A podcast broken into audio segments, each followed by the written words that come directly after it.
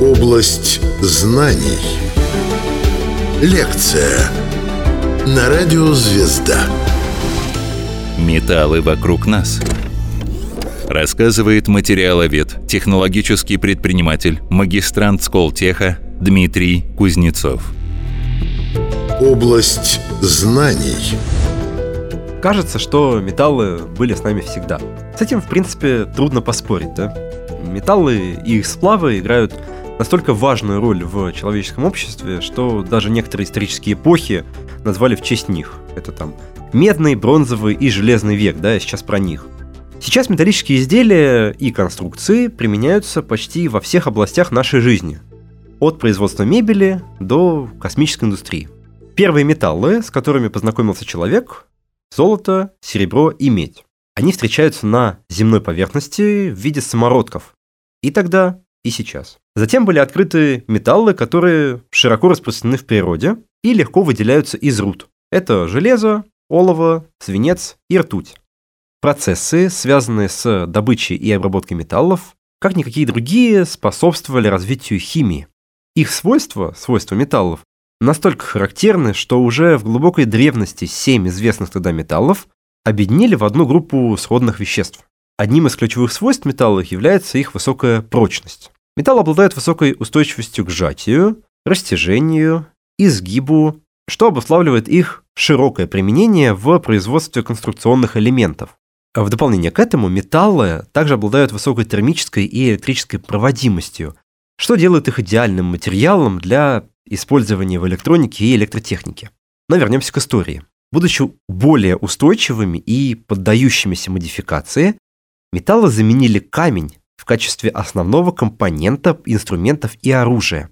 В ту эпоху мы начали не только использовать металлы, но и обрабатывать их и делать сплавы, создавая металлургию. В связи с этим, например, в сельскохозяйственной промышленности произошли большие перемены, которые привели к тому, что человек стал более оседлым и начали появляться мегаполисы. Металлургия – это наука о производстве металлов, сплавов и других материалов из руд и прочих источников. Она была и остается важной отраслью промышленности, играющей ключевую роль в различных областях нашей жизни. В последние годы инженеры металлургии достигли новых высот науки благодаря различным инновационным технологиям, таким как нанотехнологии, лазерные технологии и многие другие. Эти технологии позволяют производить э, новые материалы с улучшенными свойствами. Это, к примеру, легкость, прочность, износостойкость и химическая устойчивость. Современная металлургия также активно работает над э, снижением негативного воздействия на окружающую среду и экономичной переработкой отходов. Ведь важность металлов для человека заключается не только в их физических свойствах, но как раз в их способности к переработке. Металлы могут быть переплавлены в другие формы, что делает их очень экономически эффективными материалами. Одним из наиболее широко применимых металлов является железо.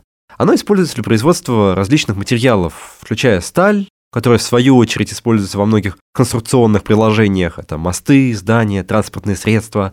Железо также используется в производстве оборудования для производства электроэнергии, включая установки солнечной и ветровой энергетики. Еще один важный металл – это алюминий. Алюминий обладает очень высокой удельной прочностью и относительно низкой плотностью, что делает его идеальным материалом для производства легких и прочных конструкций, таких как крылья самолетов и корпуса автомобилей. Также алюминий используется в производстве алюминиевой фольги, линий высокого напряжения и контейнеров для жиженного газа. Другие металлы широко используются в производстве электроники благодаря своим хорошим электрическим и термическим свойствам. Это, например, медь. Медь используется для производства проводов и кабелей. Мы все с вами это знаем. Металлы вокруг нас. Область знаний. Основным металлом, с которым свыше трех тысячелетий работает человечество, является упомянутое мной железо, служащее базовым компонентом чугуна и стали. Разница между этими семействами материалов заключается в содержании углерода в сплаве. Чем больше содержания углерода, тем более твердым, но более хрупким получается сплав. Основной проблемой железа является коррозия, появление на поверхности металла оксидной пленки, которая при этом не защищает, к сожалению, более глубокие слои металлов от окисления. Решением данной проблемы стало легирование, это добавление различных компонентов и соединений в состав сплавов. Основными легирующими добавками являются цинк, никель, хром, цирконий, вольфрам, такие вот интересные металлы, а также кремний, сера и бор. Легирование сейчас широко применяется не только в черной, это где мы в основном работаем с железом, но и в цветной металлургии. Интересно, что развитие экономики государства в значительной степени зависит сегодня не от доступа к железной руде, а к легирующим элементам. По сути, это не шутка.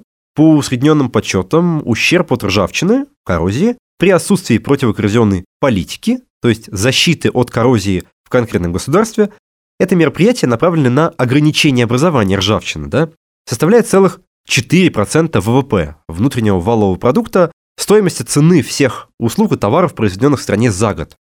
То есть, для понимания, в России мы потеряли порядка 6 триллионов рублей. Итак, хочу повторить, что металлы являются одними из самых важных материалов в мире и широко используются во многих областях жизни человека. Они обладают высокой прочностью, устойчивостью к различным воздействиям и способностью к переработке. Металлы играют критическую роль не только в промышленности, но и в медицине и электронике. Без них не было бы прогресса. Однако не стоит забывать про разумное использование ресурсов и защиту материалов. Как я уже упоминал, металлы в основном находятся в земле в качестве связанного состояния. Это руды, например, бокситы, алюминиевые руды, либо те же самые самородки, которые пещерный человек добывал буквально под ногами у себя в пещере. При этом все они откуда-то взялись на нашей планете, и достаточно интересно погрузиться в тему образования металлов на нашей матушке Земле. Все металлические составы, которые существуют в природе, они появились благодаря взаимодействию простых элементов. Мы все с вами знаем, что Земля, Солнечная система, Вселенная и, в принципе, все вокруг сформировалось в качестве остатка, так сказать, от Большого взрыва, несколько там миллиардов лет назад, после пылевых облаков. Эти пылевые облака как раз содержали в себе все эти элементы, необходимые для образования металлов в каких-то предварительных состояниях.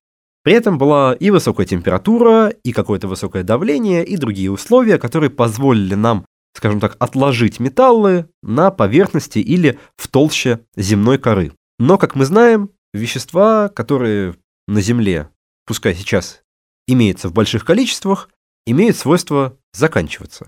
Возможно, это произойдет не так скоро для некоторых элементов, но для других, таких как, например, нефть, отходя от металлов, это все сравнительно близкие сроки. Поэтому интересно погрузиться в какие-то новые моменты и новые методы освоения и добычи тех же самых металлов. Сейчас на пике космической индустрии находится промышленное освоение астероидов. Металлы вокруг нас. Область знаний. Вначале мы рассматривали космос как то, куда человек может отправиться в далекое путешествие, начать осваивать какие-то новые земли, находить какие-то новые для себя миры. Но теперь мы, если можно так сказать, в хорошем смысле пытаемся потребительски относиться к космосу. Астероиды, которые, так сказать, плавают вокруг Земли в космическом пространстве, содержат в себе очень много полезных нам, человечеству, элементов, веществ, это, например, платина или кобальт, ну и, в принципе, другие редкие минералы, содержащие, например, эти два прекрасных металла. Это, как оценивают некоторые источники, могут приносить одновременно и большую прибыль тем, кто занимается этим и начнет эту всю индустрию коммерциализировать, и, в принципе, человечеству, потому что обеспечит нам бесперебойную доставку ресурсов для наших промышленных нужд. Фактически золото, кобальт, железо, марганец, молибден, ну и остальные, перечислять все не буду, металлы, которые добываются из верхних слоев Земли, это и есть остатки астероидов. Поэтому почему бы нам не поторопить Вселенную и начать этот процесс самим? Приведу некоторые статистические данные. В 2004 году мировое производство железной руды, то есть то, из чего добывается впоследствии железо, превысило 1 миллиард тонн. Это земное производство, да? И для сравнения, небольшой астероид диаметром в 1 километр, это мы можем пройти пешком за буквально 20 минут, чтобы понимать, может содержать до 2 миллиардов тонн железно-никелевой руды. Это в 2-3 раза превышает добычу всей руды за тот же самый 2004 год. То есть мы можем обратиться к этому одному астероиду и непосредственно добыть всю руду, которую мы добыли за целый год. При этом самый крупный известный металлический астероид, называемый 16 Психея, содержит 10 в 19 степени килограммов железно-никелевой руды. Можно даже не представлять себе, сколько это, это много. Намного больше, чем описанные мной до этого числа. В 100 тысяч раз это превышает запасы руды в земной коре, только представьте.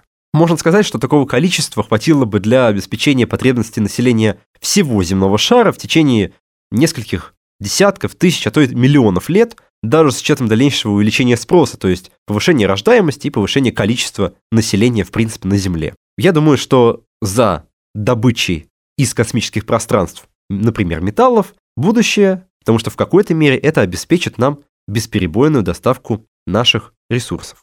В нашем организме обнаружено, по разным подсчетам, около 86 элементов таблицы Менделеева. Часто эти элементы как раз представляют из себя металлы. Содержание металлов в различных частях организма человека различается. Мы рассмотрим, допустим, некоторые из них. К примеру, мозг. Это центр управления нашим телом. Мы с помощью него думаем, чувствуем, двигаемся, запоминаем.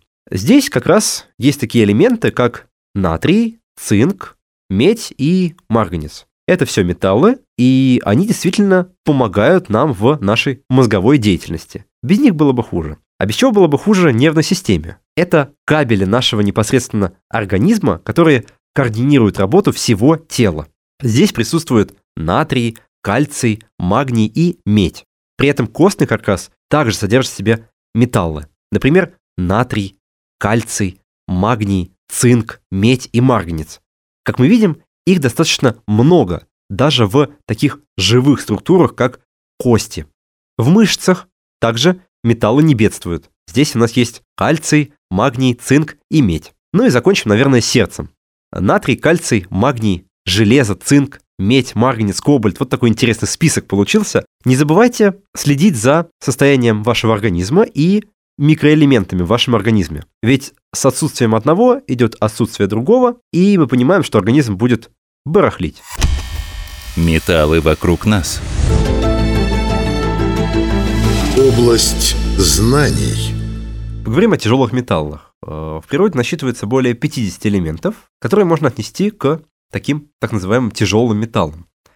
17 из них являются, к сожалению, токсичными, но широко распространенными.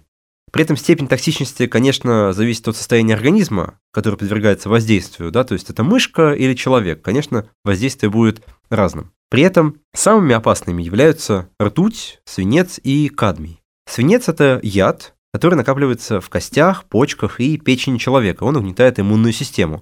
Долгое время об этом не знали. При этом накапливается он как раз при недостатке цинка, магния и кальция, то есть других металлов. Ртуть мы все ее знаем в качестве основы градусника, она накапливается в организме и разрушает почки и суставы, оказывает воздействие на психику и нервную систему. Ну и кадмий, тоже такой яд, влияющий на организм человека сильнее даже, чем свинец. Нужно сказать, что человек, который живет в мегаполисе, достаточно большое количество людей на данный момент, часто испытывают такие, скажем, недуги из-за того, что вдыхают в себя тяжелые металлы ввиду наличия промышленности, в этих городах. Города большие, промышленности много, этих тяжелых металлов в воздухе тоже во взвешенном состоянии много. Насколько я осведомлен, сейчас полностью вывести все эти маленькие металлические частицы из организма не представляется возможным.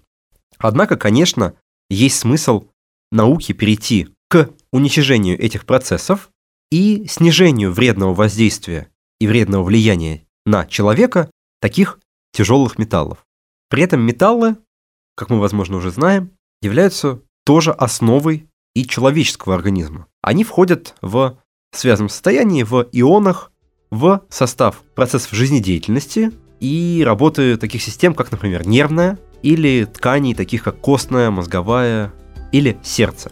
Недостаток этих металлов приводит к нарушениям в строгом режиме работы этих систем и тяжело сказывается на общем состоянии организма. Поэтому, конечно, за этим стоит следить.